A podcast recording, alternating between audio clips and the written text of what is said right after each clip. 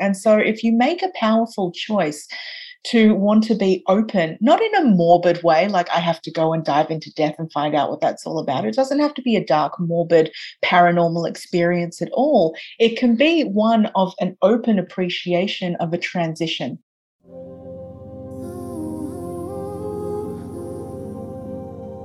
Prophecies have foretold, and wisdom keepers all know that the rise of the feminine will restore balance to our world. In this podcast, we are on a journey to understand the root of the imbalance that has caused disconnection and dysfunction within our humanity so we can emerge as leaders, creating a new story on Earth. I'm Lauren Walsh. And I'm Shayna Connors. With humble hearts and open minds, we will converse with spiritual teachers, historians, psychologists, revolutionaries, leaders, and healers to navigate these evolving times and reintegrate the feminine history that we have forgotten. Welcome to the Time of the Feminine podcast.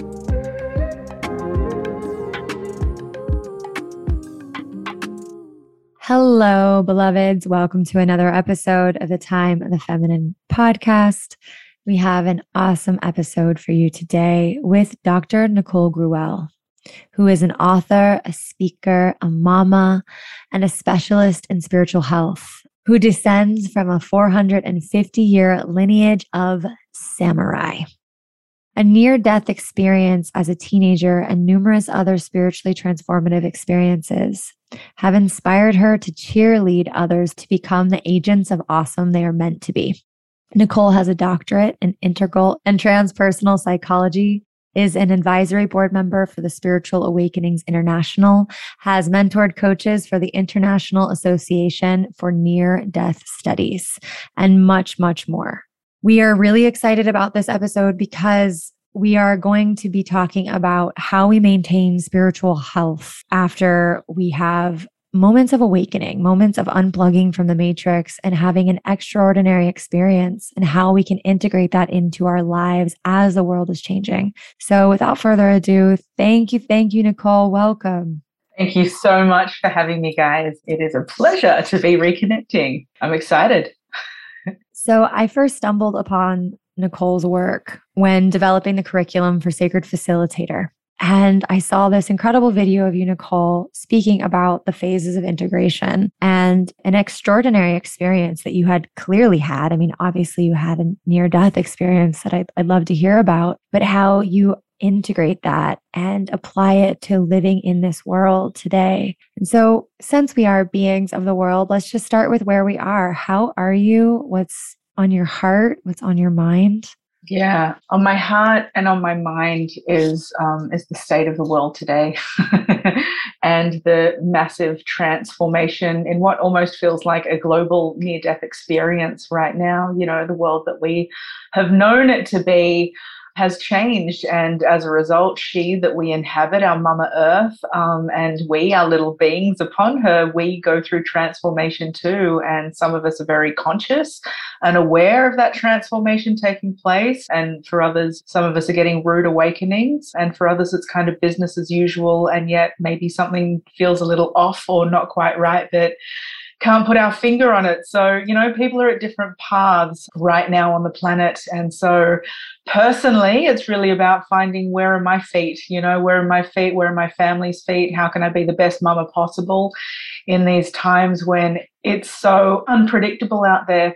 Education looks different livelihood looks different everything looks different. It's game on right now. And so you know how do i as a mama as a partner of a loving person as a creative you know step forward in the world today um, and do it be present and do it differently you know? So i'm rising to that challenge as best i can. Yeah.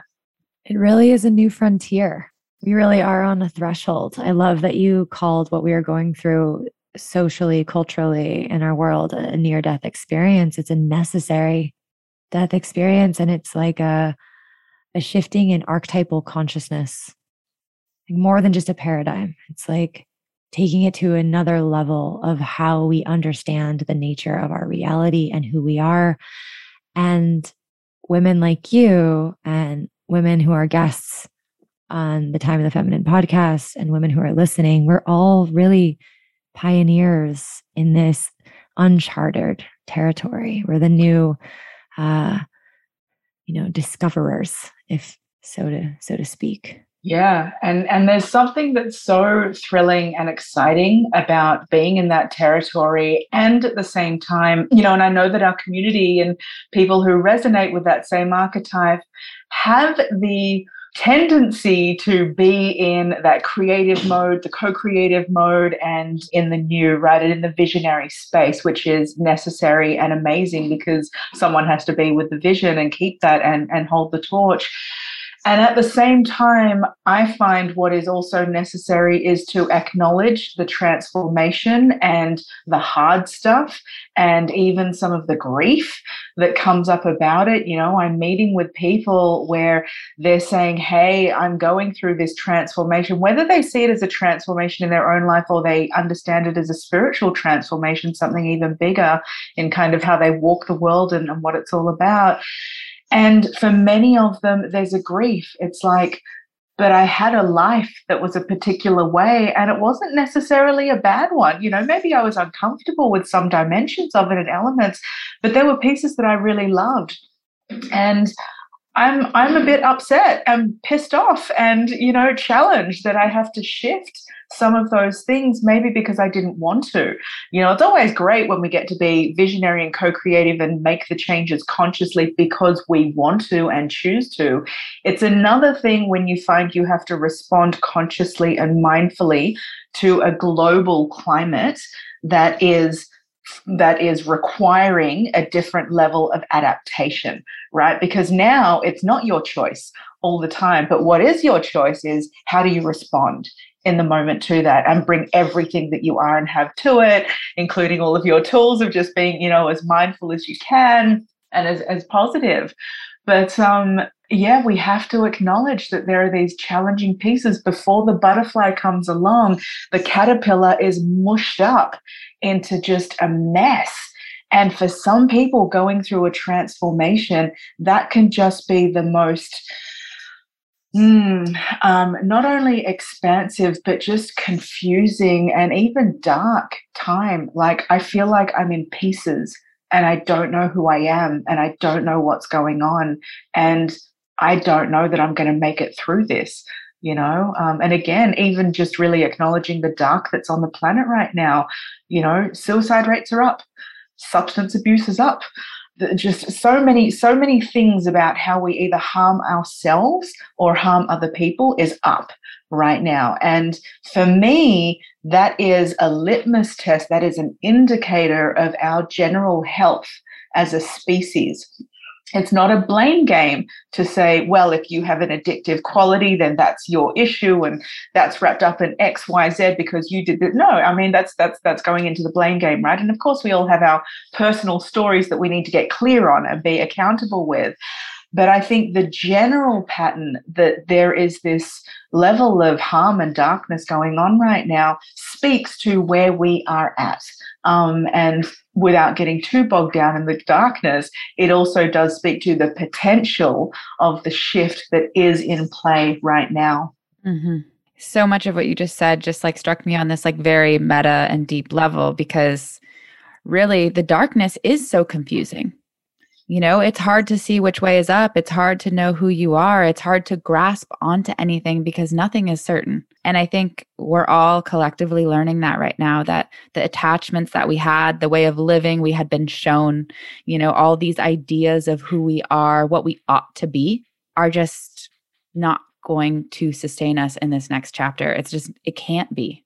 It yeah. can't be. And so it's like, who am I in that?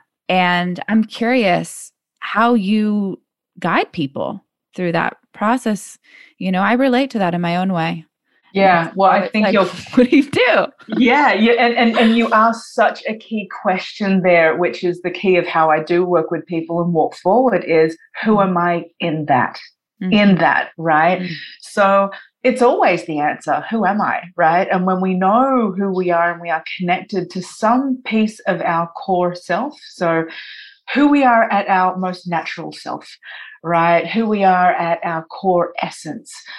The beauty of having spiritual experiences or being dedicated to some kind of a practice of, of opening is that we have a taste of what that is. For some people who've had full blown spiritual experiences, they might have had like a really deep sense of, of what that is, a total knowing of what that is.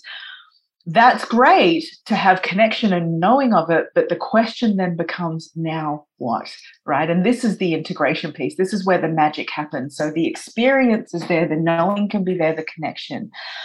But to walk the journey of who am I in this right now, this changing world? Who am I in the eye of the storm that is going on?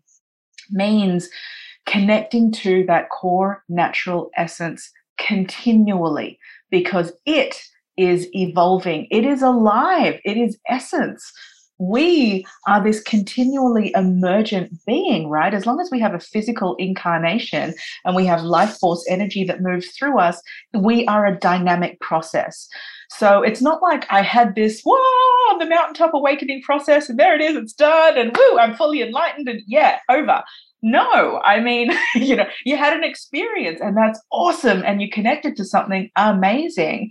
And now your invitation as a being embodied is what do you want to do with that? Because you could do anything. What do you want to do? And that's the exciting stuff that can come in and the great challenge, right? That can come with it as well as we bump up against the world, we bump up with our relationships, we bump up with our service and how we want to be in the world. You know, there's all of these things that we have to encounter every single day while staying connected to the source essence that we are. So, you know, I think that that is just the key question walking through who I am in this moment, you know, so staying connected to that as the day unfolds, as the moments unfold, as the path unfolds, as the signs come, as the conversations come, and being alive to the interactions between us and the emergent world. And in that space, you know, that's where the direction can come, the purpose can come. We can find answers, especially when it's dark. And it can get really dark, really, if you've had these moments before of total clarity and you've been on your path and you know and you're like i've got things figured out finally and and yet again we're in the blender and now we're all like a big smoothie and it's messy and oh my goodness so where to now again? And that can it can feel exhausting too right to constantly have to try figure things out. So if if if feeling exhausted if feeling dark if feeling confused and lost you know to always know that we can relax into the core essence of who we are always because it never goes away. As long as we are alive and embodied it never goes anywhere. And from that space the one movement that comes is will the willpower right? Our will is what gives us a piece of movement in a direction. You know i remember being at the um at the deathbed of my uncle and we watched him as his body left right as his spirit left his body and my mother, so his sister and myself. And we didn't want him to go, right? We wanted him naturally to still be alive. Like, you know, most people, they're there, you don't want them to go. But he didn't want to be alive anymore. And it was a really powerful moment for me because I could see that, you know, his body was going to go regardless, but he could have stayed on a bit longer if he wanted. But the moment his will just said, no thanks, I'm done. I don't want to be here release me, please, it was done. And so that is it, right? We might be alive in a body and have life force energy, but until we have a partnership with and engage our will, our movement, we're not going to move anywhere, right? So we can allow it to move and direct us as we continually co create our direction. And in this global time of great shift and change, to start to practice a level of acceptance of it's okay. it's okay to let go of this form or way of being. It's okay to let go of that because right now the rules are in transition. And so we're not playing the same game mm-hmm. as humans on this planet at this time you know that's what's so interesting about it if you're really you know if you're really consciously paying attention to what's happening right now any game can be played. So what what do you want to play, you know? I'm really touched by the story of witnessing this shift in the will of your uncle and the choice to leave.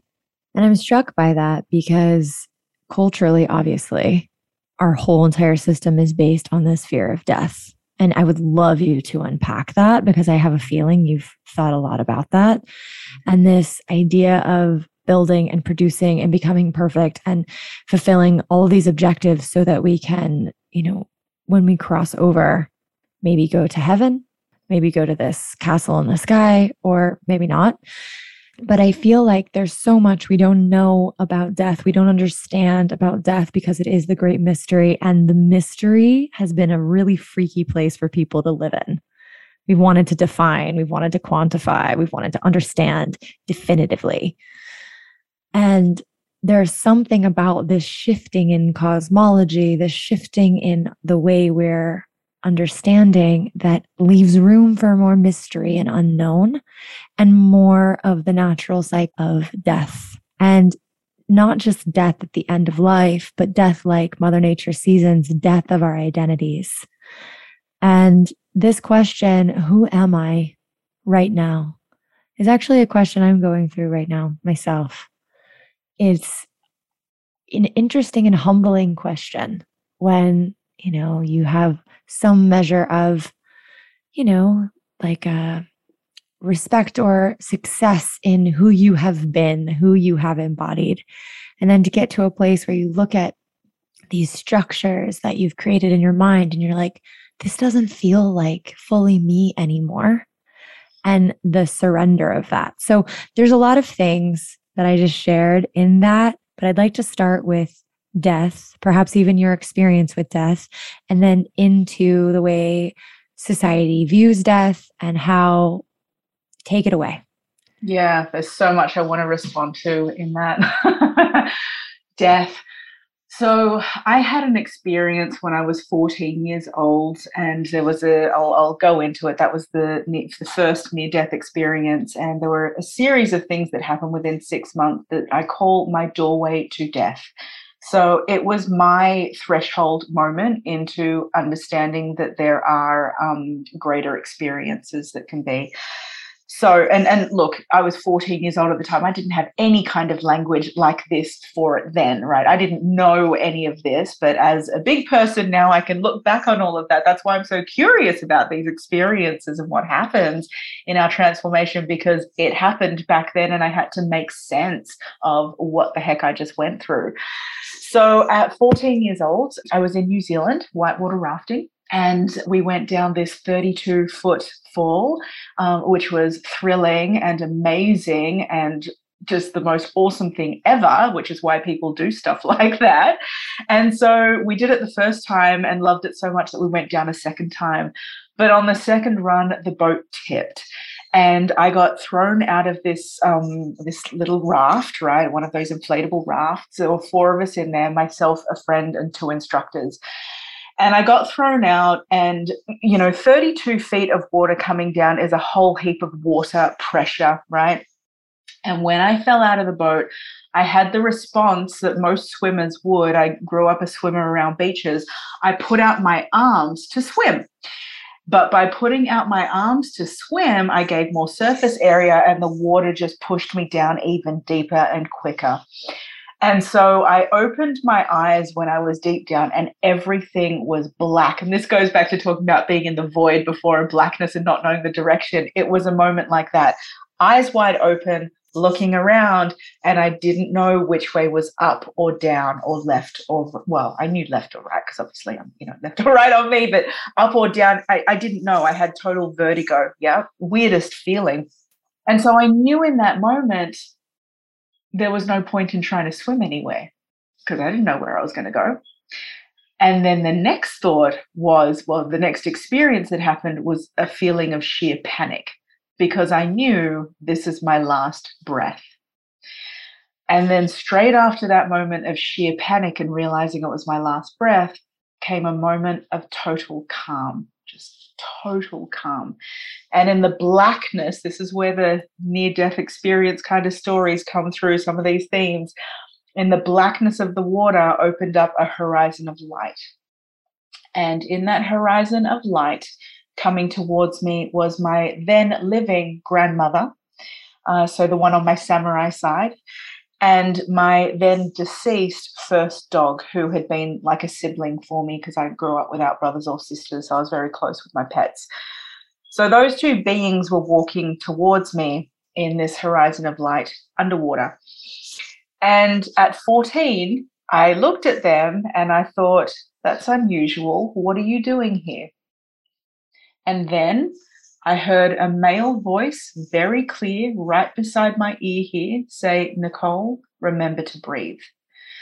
And with that, the recollection came in somewhere about the briefing we'd had that morning to curl up like a ball and so I did that because I had a life jacket on. And sure enough, I just popped on right up to the surface of the water. It went from black to dark green to light green to the white bubbles, and up I popped. And I came up right near the mouth of a cave. And I was so lucky I came up when I did because had I not come up, you know, had I come up a little bit later, I would have had my death experience that day. The water would have just, you know, got me straight into a cave and they wouldn't have been able to pull me out of that because of all the gushing white water that goes down the river so that was it. That was the experience. And I was 14. So I was just glad that I was alive. And, you know, uh, it, it, that was it for the day. I didn't have any great transformation or any need to integrate or compute anything. It was just the experience. And this is typical as well of children who have near death experiences where our paradigms are not fully formed yet. And so we can accept experiences for what they are as opposed to questioning them that they shouldn't fit in our reality, right? So if an adult, had I had that experience today without any other prior experiences, I might have a completely different type of after experience so that happened and then within six months i so that was my near death and within six months i lost my father. Suddenly he died of a heart attack on the other side of the planet and we had a whole heap of unresolved stuff between us. He died with me very angry at him. He had liked the substances and our relationship had become very frayed. So i had a lot of anger around just our relationship and him and it ended suddenly. So of course that was a lot of unprocessed stuff to be with. And I also lost two other family members. My father's death created a domino effect of other family members, and two others died quickly after um, in France as well. So, and I think my grandfather, I lost my grandfather as well, my Japanese one soon after. There was like all of this death that happened around it and my own near death. So it took me years to process this whole these layers of unprocessed grief. I didn't know that that's what it was called. I just turned to substances and experiences and travel and, you know, relationships and all of these different things, right, without actually addressing what was at the core of all of it, which was layers and layers of unprocessed grief. So naturally, I'd always gravitated toward the spiritual path as well. And as I moved down, for me, it was a very yogic path that made sense. And so, as I really plunged myself deep into that, into my 20s, it gave me the space to start to unpack and unprocess a lot of these things. But it wasn't until the death, the physical death and transition of my grandmother, who was the one that came to me in the horizon of light, where similarly to my grandfather, uh, to my uncle, I got to spend a lot of time around her in the transition process. I wasn't there at her moment of, of transition, but I was there in the weeks leading up to it and in the weeks afterwards. And the Japanese do things really differently to how I have experienced them in the West you know, in the West, someone dies, you go to a funeral, you see them maybe one time, you know, and it's like this body that's being treated, and then off they go and you don't see them again. And everyone has to kind of deal with their grief silently. And in a way, I find that a bit traumatic because there's no space to process, right? There's no holding of it. Whereas what happened in Japan, and it was so weird for me because, again, it was new, you know, my grandmother's body came home with us and they had treated the body in a way where she could stay in the room and in in Japan you sleep on the tatami mats you know so my mother and I were sleeping in the room next to where my grandma was and next to where we have this you know this shrine for all of the ancestors. So I was like sleeping and dreaming in a space where this transition was going on. And I, I, at the time, I was like, this is just also surreal and strange. And I was reading the Tibetan Book of Living and Dying. So I was also understanding how do the elements leave the physical body one by one. And I watched that happen with her. You know, I watched the fire leave her body so that, you know, her form was a lot cooler. I watched the water leave, you know, when people stop eating and drinking, right? So no more earth, no more water. They don't ingest the liquid liquids anymore. And then the last thing to go is the air when you take your last breath, you know, and then for a while it gets calm and, and, and the person, the spirit leaves the body. And so it was a great honor to witness all of that in just that's just the physical component, right? But then there's the emotional, psychological, spiritual journeying that we who remain alive on planet Earth have to navigate because once the, the body and the spirit, like once they've transitioned, they've transitioned. They don't have to deal with the earth stuff. We do. So we are the ones who grieve. We are the ones who get sad about things. They've moved on.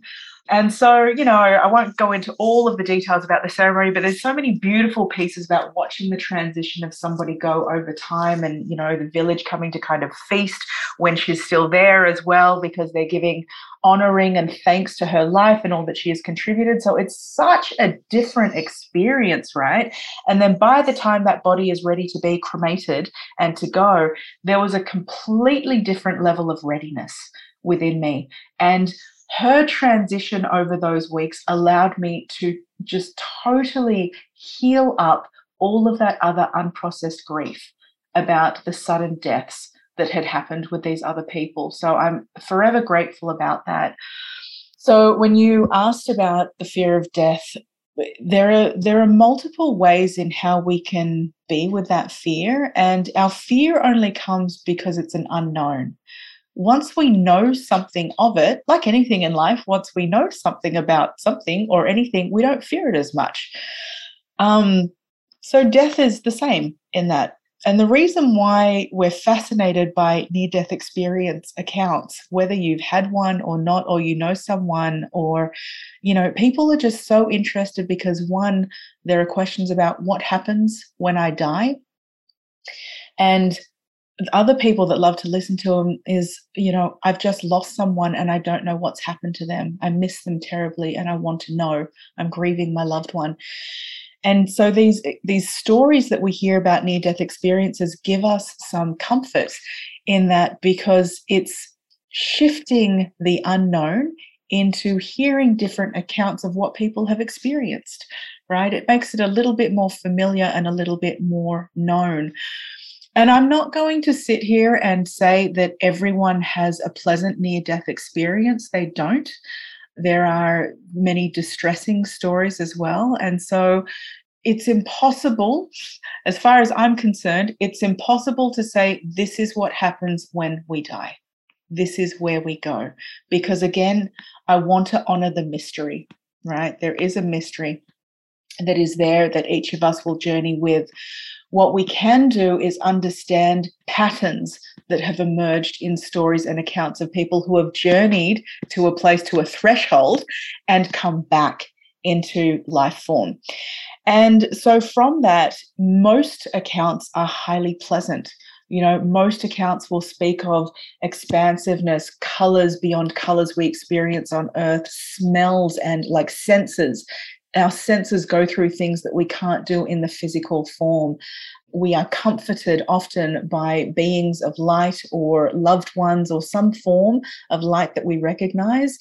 It's interesting when you get into different cultures, different cultures go through different things. So many people in the West will talk about the tunnel with the light at the end, but in Asia, many people talk about a body of water and crossing over the body of water, right? So there are many different things that can happen. And I guess the one thing about the fear of death is it's inevitable, right? Not the fear of death, but our, our transition out of a physical form is inevitable.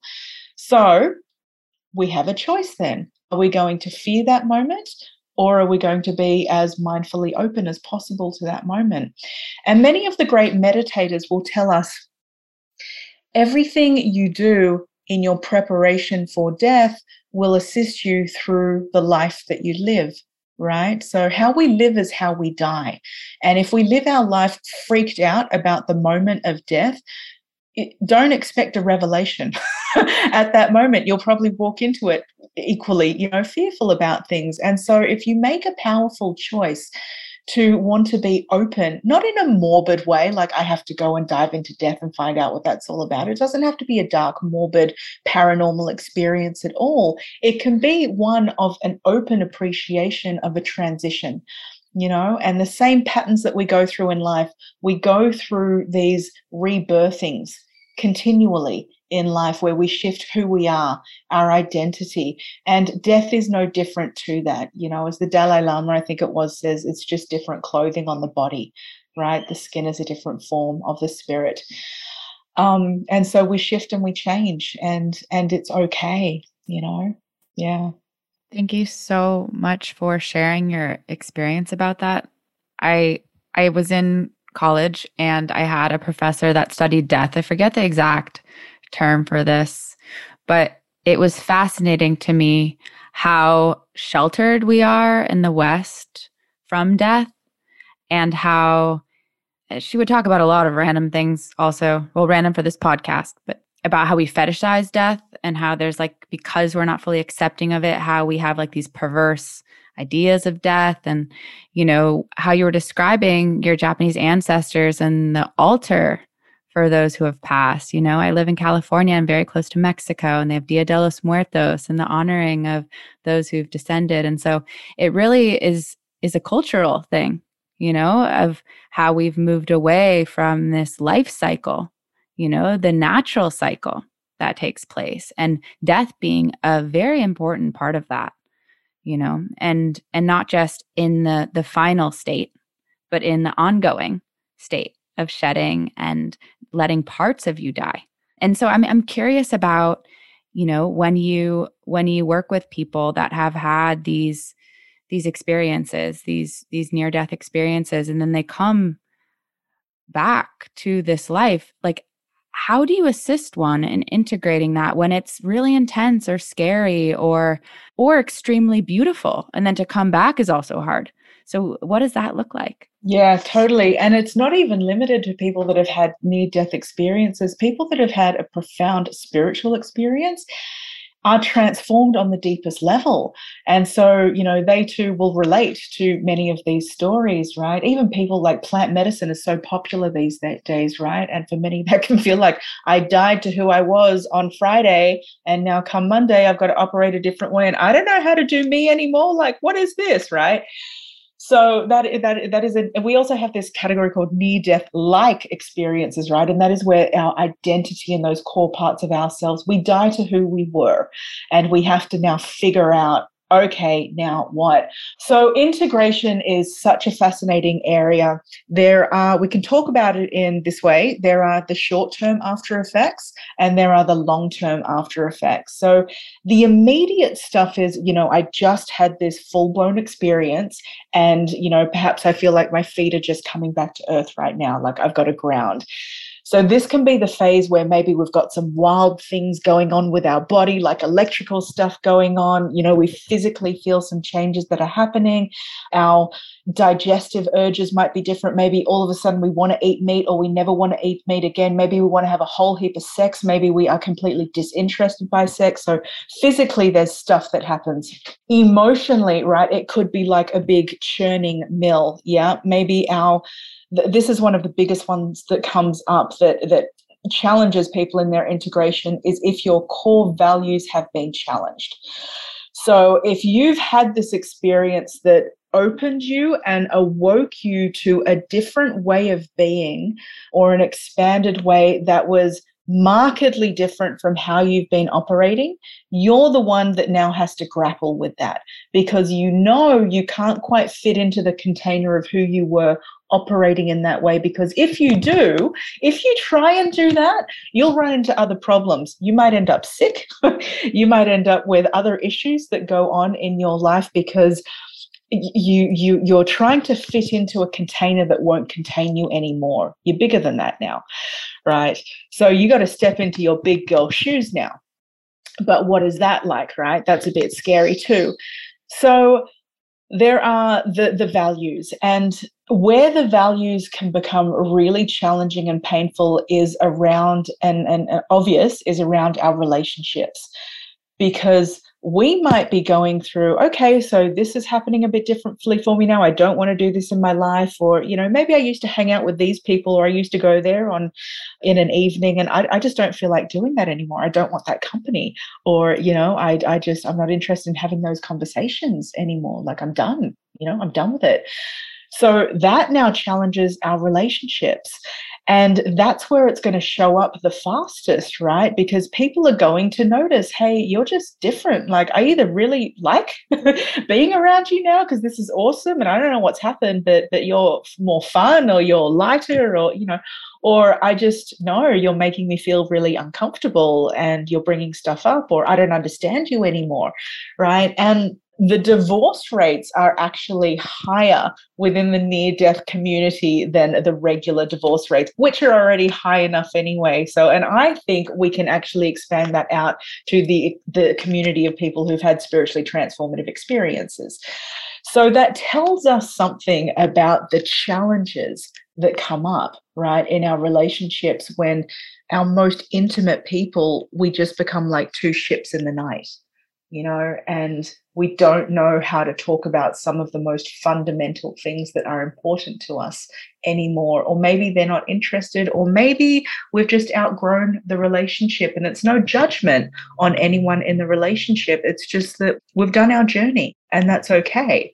And so the immediate after effects on the spiritual can be really intense as well. So for some people, their visionary center opens, right? Or their auditory senses, right? So they might meet who I call the cheeky clairs, right? Clairaudience, clairsentience, clairvoyance, right? The cheeky clairs might pop up. And if you've never met the cheeky clairs before, you're probably going to have a real like holy am i allowed to swear on this thing? Like you know this mm, real holy f experience what is going on right? And this this is a crucial moment. For some people who and it's actually pretty serious but it can be slightly comic as well. If you've never encountered them and you don't know what's going on and you're hearing things and you're seeing things that other people can't hear or see and you don't know what is happening to you and either do the people around you and you think it's going to harm you and in that moment, you seek help from the conventional world of medicine, psychiatry, psychology. You will likely end up with some kind of a label for life and a diagnosis. That's completely possible. Some people will also end up with a stay in an asylum for some time because you might be deemed having a psychotic experience or some kind of schizophrenic experience, right? And that might not necessarily be what is going on for you, right? So I d- I don't want to scare people out of the experiences either, right? But I'm giving the reality of what does happen to some people out there when they really don't know what's going on with these. And our, our family and our friends just want to help us, right when we're going through this and we want to you know make sure that we're okay and that is that crucial point where a lot of people will ask the experience am i going mad am i going nuts and the good news is that if you're asking that question of yourself, the chances are no, you're not, because some part of you is actually witnessing your experience and wondering, am I going nuts? And the part of you that is witnessing that is the more expanded self, right? It's the there's the small self that is having this experience and it's being stretched so much beyond what it is known. So it's saying, ah, Am I going nuts here? And to it, the small self, of course, things seem nuts and crazy because it is beyond the self. But to the expanded self that we have become, it can witness that, right? And it can have the knowing of, no, you are more sane than you have ever been before. This experience is more real than you have had before. Breathe, take a moment. You're not dying. You're going to be okay, right? And so, this is where people start to experience this kind of walking in two worlds, right? That can happen. So, now we're shifting from the immediate after effects to more of the long term after effects and integration of these transformative experiences. And when this walking in two worlds happens, you know, people might call it my spiritual life and my everyday life, right? You know, I go to I go to work and I have my job and I do this, but then when I'm on my own, this is all the stuff I'm, I'm into my crystals and my rituals and my, you know, all of this other stuff here, right? And I connect and talk to my angels or guardians or whatever that form is that happens for you, right?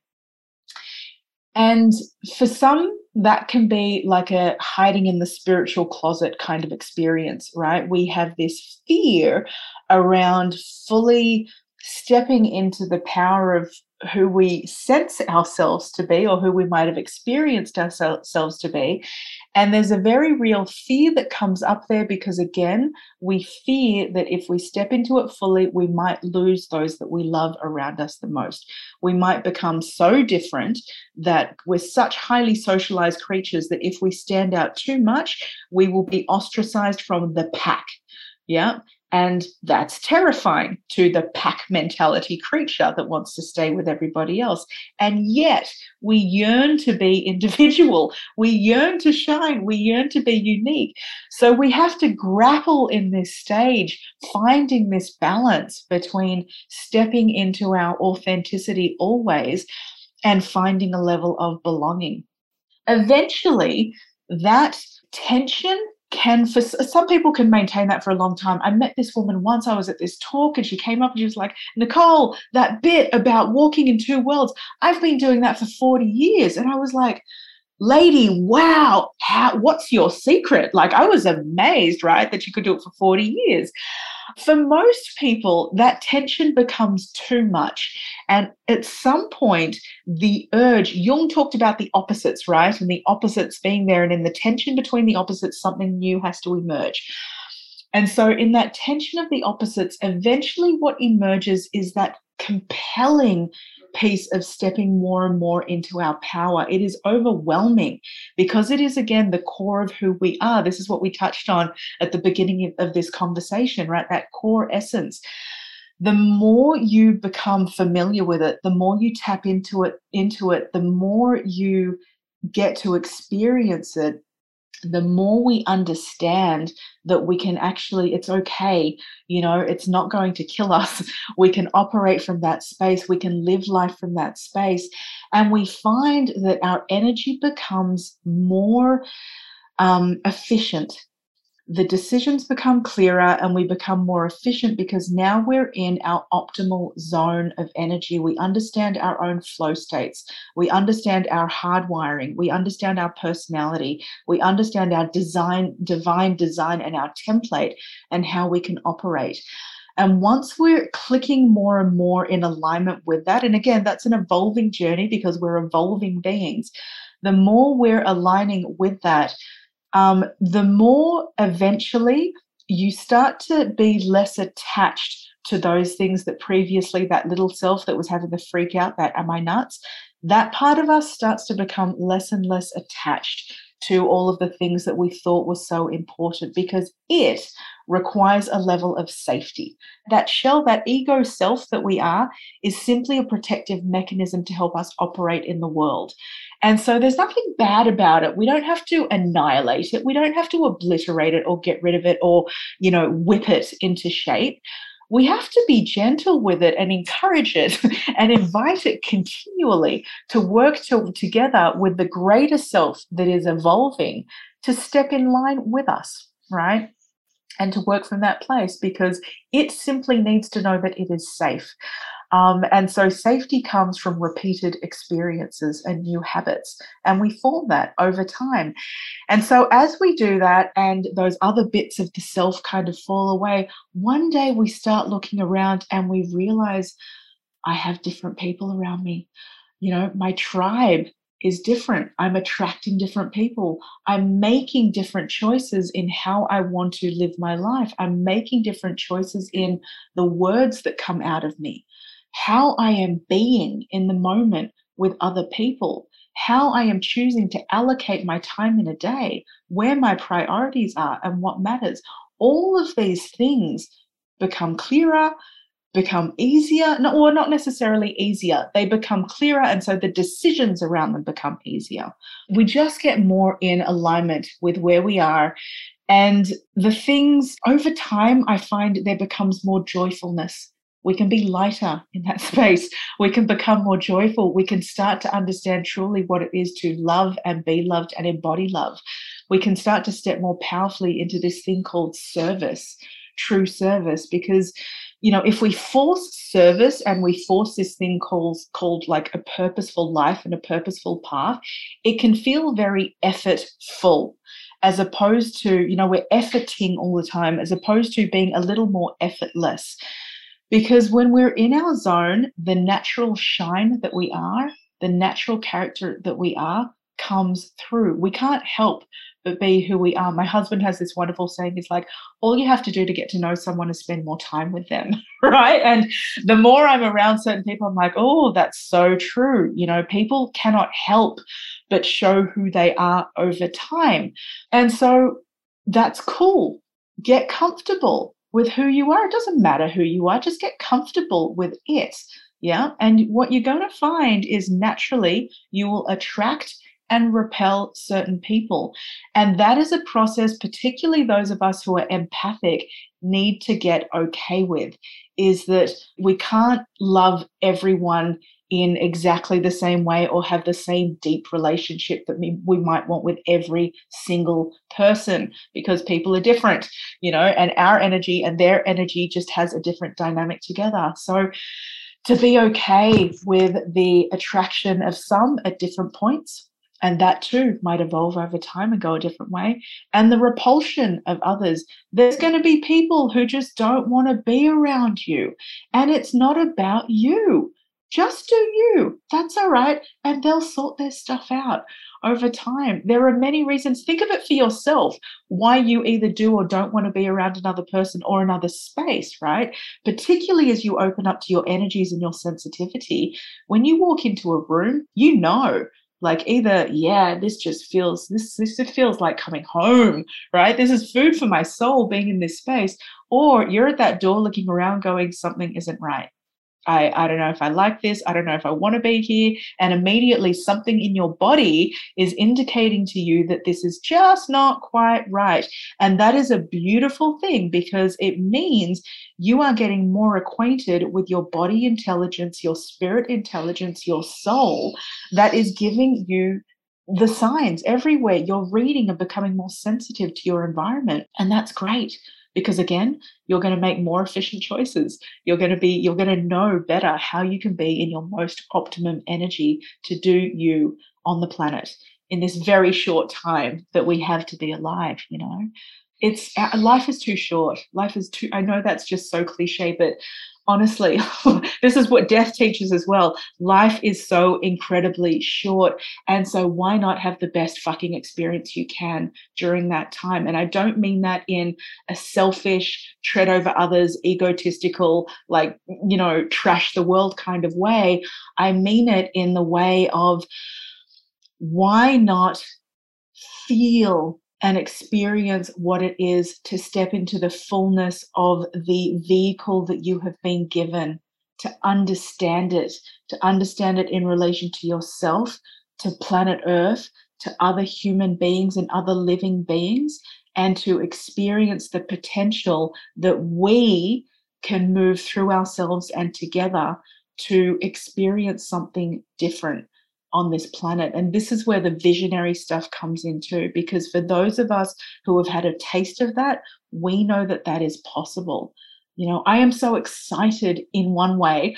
I'm terrified and excited to be on the planet at this moment in time because anything could happen we could collectively as a species annihilate ourselves and we're on a trajectory to do that. We are on like this global suicide mission right now. The way we're treating our mama earth our home we are so parasitic and we are hurting ourselves as a species and it makes no sense. I don't know any other species that does this to itself.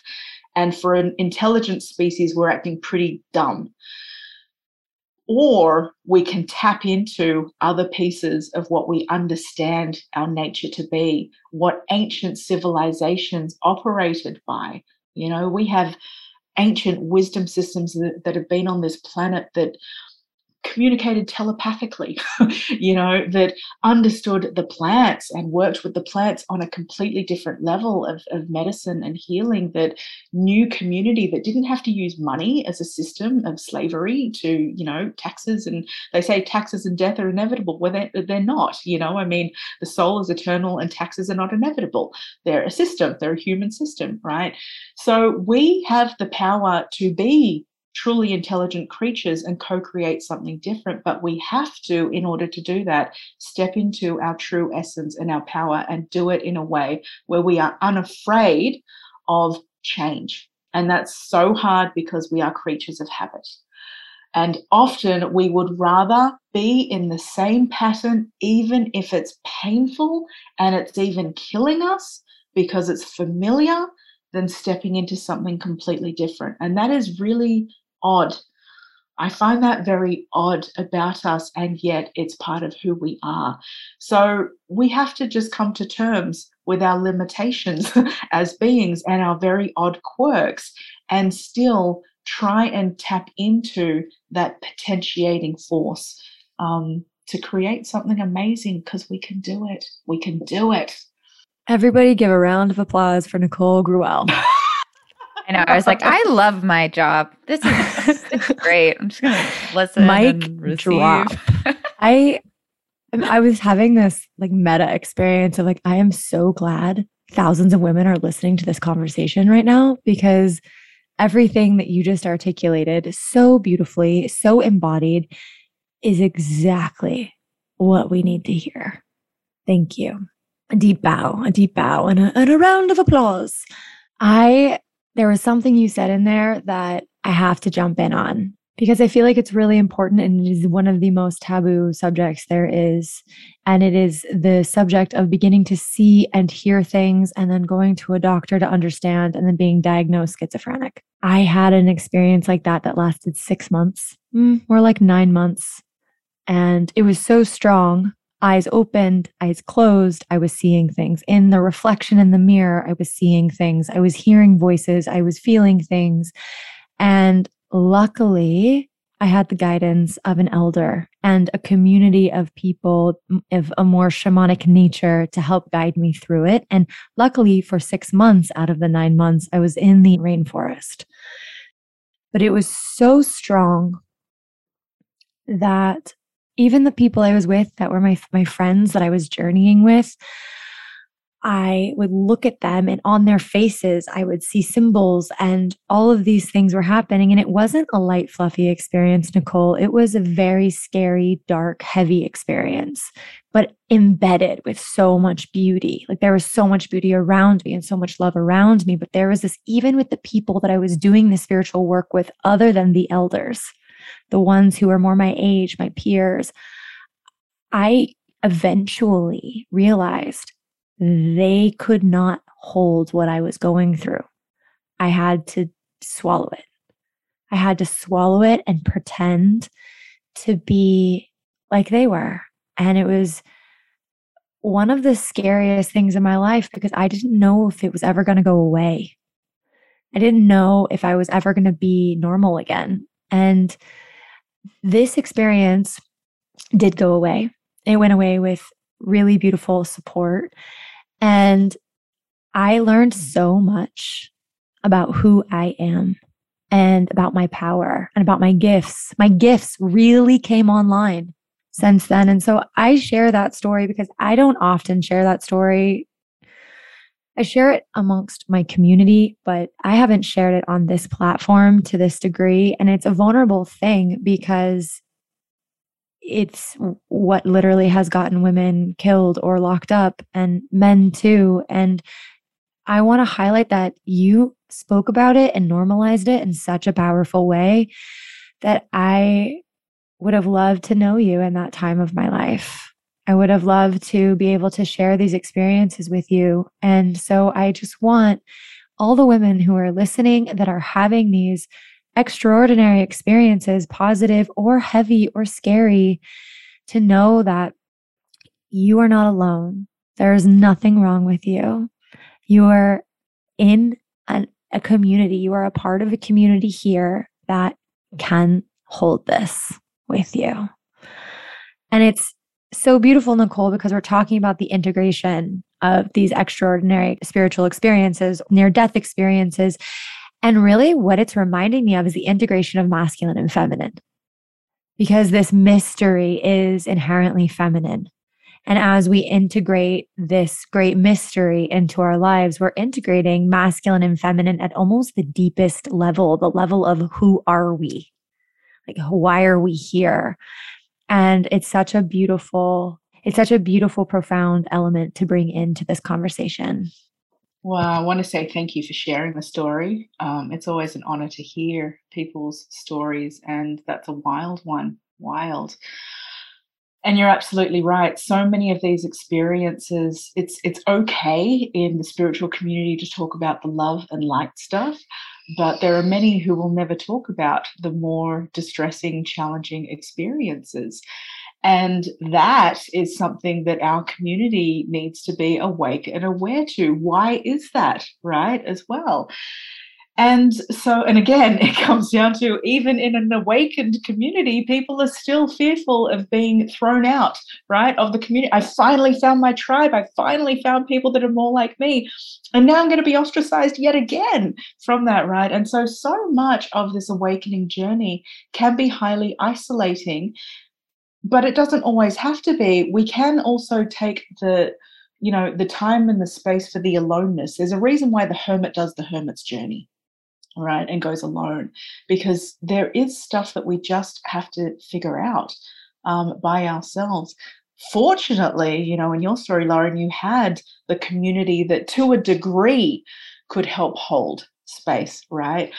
I, I remember, you know, again, I, I used to hang out in ashrams a lot and I got talking with people one time. I was like, what, what happens when people have these full blown spiritual experiences? Even though here we are in a so called spiritual community, right? All people are doing every day is like meditating and yoga and doing all the other boring stuff like the kitchen and cleaning toilets and, and tending to the garden and all of that. Because ashrams, monasteries, all these places are really monotonous, like really, really mundane and boring and monotonous. And there's a good reason for that because it provides grounding, right? The repetitive nature of these patterns provides a, a it provides something for our minds to engage in and be active on and predict. Again, it comes to safety. And in the safety and stability and predictability of that, our roots that we're growing, our shoots can start to open up. And so spontaneously, sometimes you'll have this incredible experience, right? Things will start to happen. And so I asked one time, what happens to these people that have these, you know, full blown spiritual, mystical experiences, like the big ones, not just a momentary aha or a connection, but like full blown? Do you know what they used to do in the ashram? I was told this was back in the 70s. They actually had a hole in the ground and they would just put the person in the hole, like it, was a bit above standing height, and then they couldn't climb out of it. And they'd leave them there for like a few days and just keep bringing um, food and and water and, and the person would deal with it on their own. And i'm like wow you'd be arrested for doing that these days. I mean that's that's not duty of care at all right? That's that's really full on. But it showed me just like the experience out in the amazon that you shared that there there are certain points where some communities are able to assist.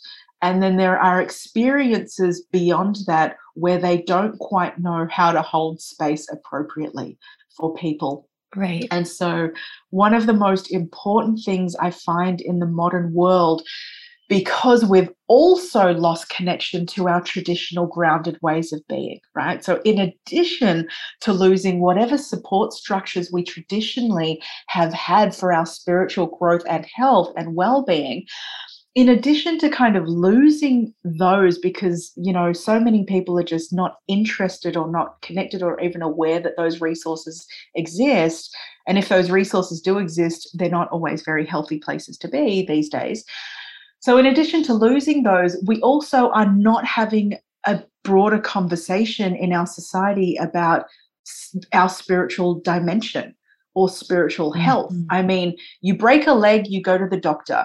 You break your heart or so-called broken mind even though i don't ascribe to any broken mind theory but you know i'm talking kind of mainstream here. You think something's wrong with my head something's wrong with my heart. I go to a psychologist or a therapist right? But we don't talk about what do you do when you feel like you're broken at the level of your soul?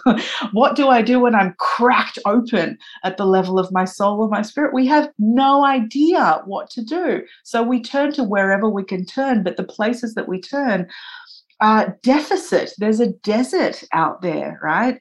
So these are all things in our modern society that create the perfect storm for spiritual crises to occur and for spiritual emergencies to happen. So instead of people having something called a smooth spiritual emergence over time, increasingly people are having these spiritual emergencies where the experience happens or an awakening happens. And, you know, we're also in a global pressure cooker, right? So the more that a, a being, a living being, is strained by its environment, the more capacity it has to kind of crack. Yep. So people are having these awakenings right now, many of them unpleasant especially in the current global climate. You know, we are becoming more and more aware of dark things going on on the planet that are highly unpleasant. And I can totally understand the desire to want to bury your head in the sand like an ostrich and pretend that none of it exists. And, you know, take me back to that love light place. And I'm going to sit here on my little om cushion and om it all away the reality is though that doesn't work right? It might give you a temporary feeling of okayness but until we are able to walk eyes wide open in what is going on on this planet at this time we're not going to be able to fully integrate who we are and where we need to be. We must be awake to and deal with and walk through what is dark what is yes. dark in our spiritual experiences, what is dark in the planet, and, and walk it mindfully. If you can, walk it with a sense of humor and as lightly as you can, you know, get some good company along so that you don't get exhausted and overwhelmed because it can feel like a war zone out yes. there in many ways, right? I want to just t- chime in here because as you're speaking, I realized I didn't share how I healed that experience, how I integrated that experience, which I feel is like you've perfectly teed up which could help another woman. I realized that this experience that I was having may not go away. That was my fear that it would never go away and that I would learn, have to learn to live with it. And the only thing that I began to realize was that my resistance to it made it stronger. And the only way through it was to make friends with this energy and to learn with all my might to try to love it and so it's the love thy enemy, it's the love thy darkness, it's love the pain that you see in the world. It is the only pathway through. 100%. 100%. Because until we can be with all of who we are, that is what a spiritual awakening is, right? We are opened to more of who we are and more of what is. And that doesn't make it good or bad or light or dark. It's just more of what is. so the ability to accept that, to welcome that, and as you so beautifully say, to even love that, right? When we can celebrate all of who we are in our complexity, not just the good stuff, not just the bits that we like about ourselves, but when we can accept ourselves fully now we become more interesting. We become more robust. We become more able to step up and serve people as they open up to more of their complexity. We become more able to put our gumboots on and walk into the world in its complexity and to fully be present to some of the shit that goes on in the world, to some of the darkness, to be with the light, to call the light out when the light needs to be called out because it's not, you know, exactly fully light either, you know. So to be this is this is all the stuff that comes with being more open and discerning and clear on the path. It's beautiful. And so that healing that happens in accepting the self enables that next step of now I can walk my gifts more. It's so beautiful. It's so beautiful. I find exactly the same thing. I find it in my own path. I find it in walking with other people as well. That is exactly how I walk with people as we coach through their gifts and understand you know, first to understand what was that experience that you went through, right? Or the series of experiences. And then what are the gifts that came out of that? And those gifts don't always come from, you know, the easiest place. In fact, our gifts often come from the most challenging thing that we've ever been through. Sometimes we have to be broken and on our knees to require a true change in our lives because again we're creatures of habit we don't like to change things right? So sometimes we just have to be brought down to our knees in our darkest most desperate moment for something in us to click and say i've had enough i'm doing this differently or i've come to my breaking point i can't do this path i've got to accept where I am. I have to come into different relationship because how I've been has not been working until now, right? and that is such a such a moment to celebrate that that turning point there because now you've made a powerful decision now you get to be different from that now you will see things differently so that's gorgeous thank you for sharing that story i love that you know and and the taboo topic of absolutely you know people fearing their gifts and being called and branded insane, right? There's that famous quote about the madman and the mystic swim in the same waters, right?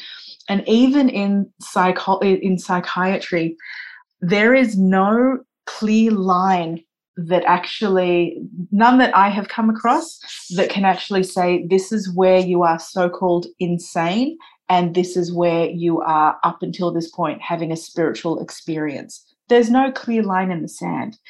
And even in the the little dsm the little book that they use to you know with with all of their um diagnoses in there and by the way that's a very controversial book.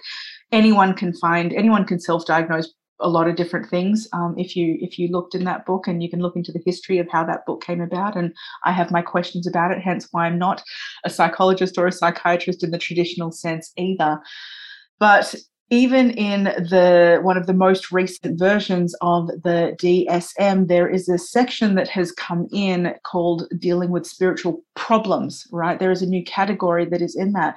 But that category doesn't allow enough for a regular practitioner to truly discern between what might fit into that or not. And so that isn't even used as as much of a category to help people going through a full-blown spiritual experience either. And and they often don't know that that's even a category that they could use you know. Most people don't walk into the psychiatrist's place and go i have a spiritual problem. It's in your book you know you can go look it up at this page right? That'd be nice if that knowledge was there but they don't have that knowledge. That's why they're going to that person. So we're just in this modern kerfuffle that doesn't understand or honor our spiritual experiences, our even beyond our human experiences.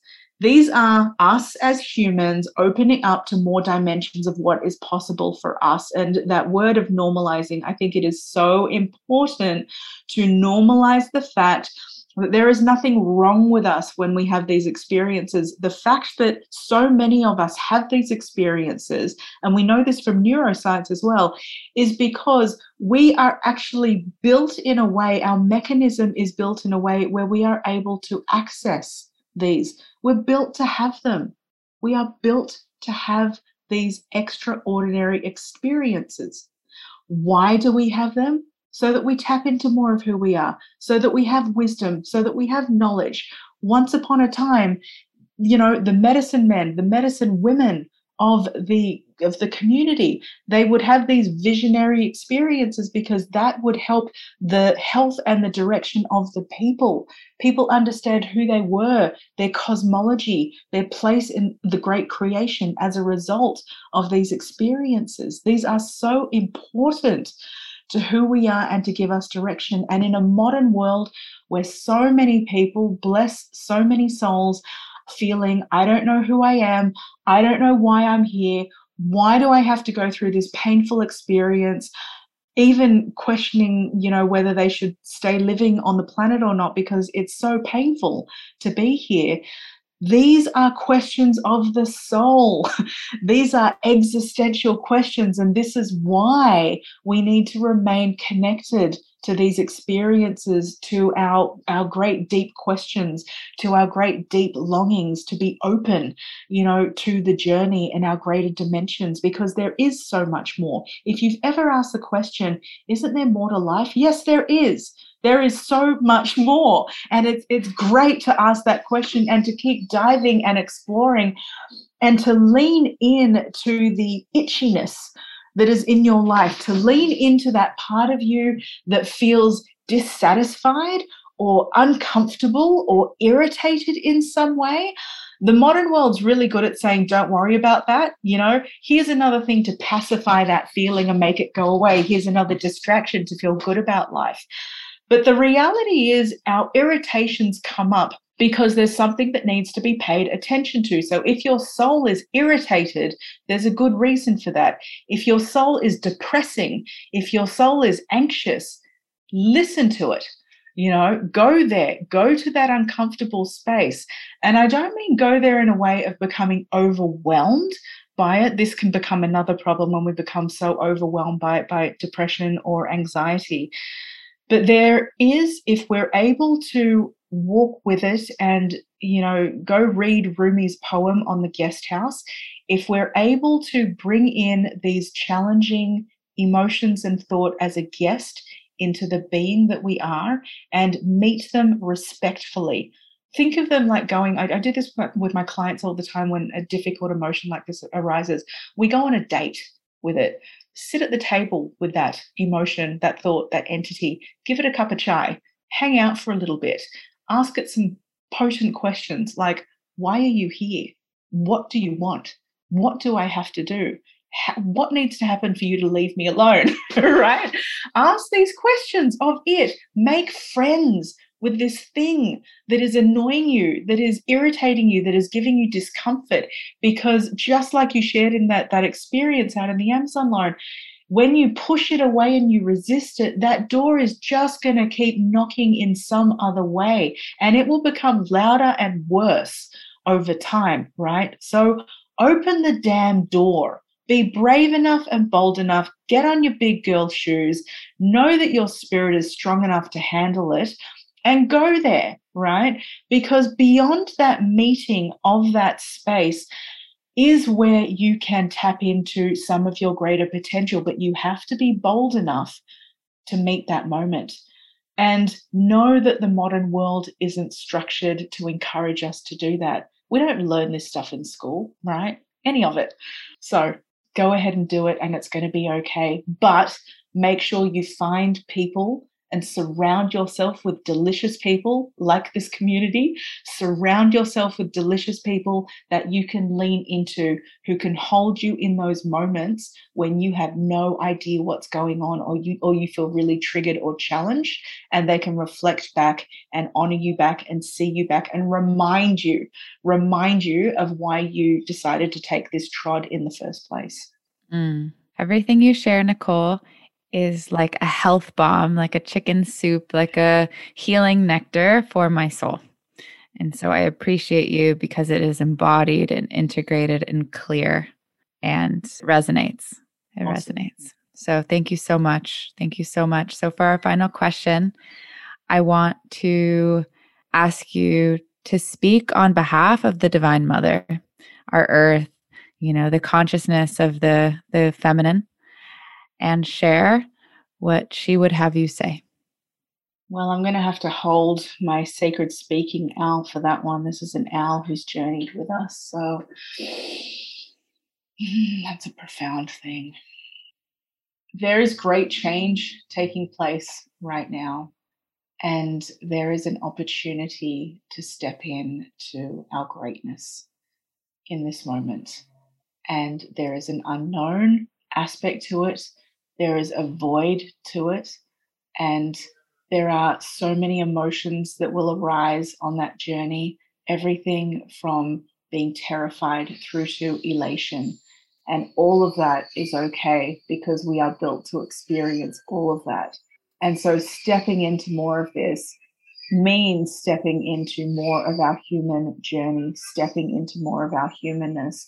And only as we walk through that doorway with Mama Earth, held by Mama Earth, knowing Mama Earth has met, she has been through so many of these cycles. She's been through so many of these cycles before. Nothing is new in a way. Nothing is new. And yet, to us who are on the planet, everything can seem new at this point in time. And so, let us tap in deeply to the wisdom of the mama that is holding us so that we can step forward in a way that is in true respect, true partnership, as true, I don't even want to use the word custodians, as as beings on the planet who can respect the ground that is beneath us, that moves through us, that embodies us as our greater home. You know, to truly be our greatest and for Earth to truly shine her greatest. This is an invitation that is present to all of us now.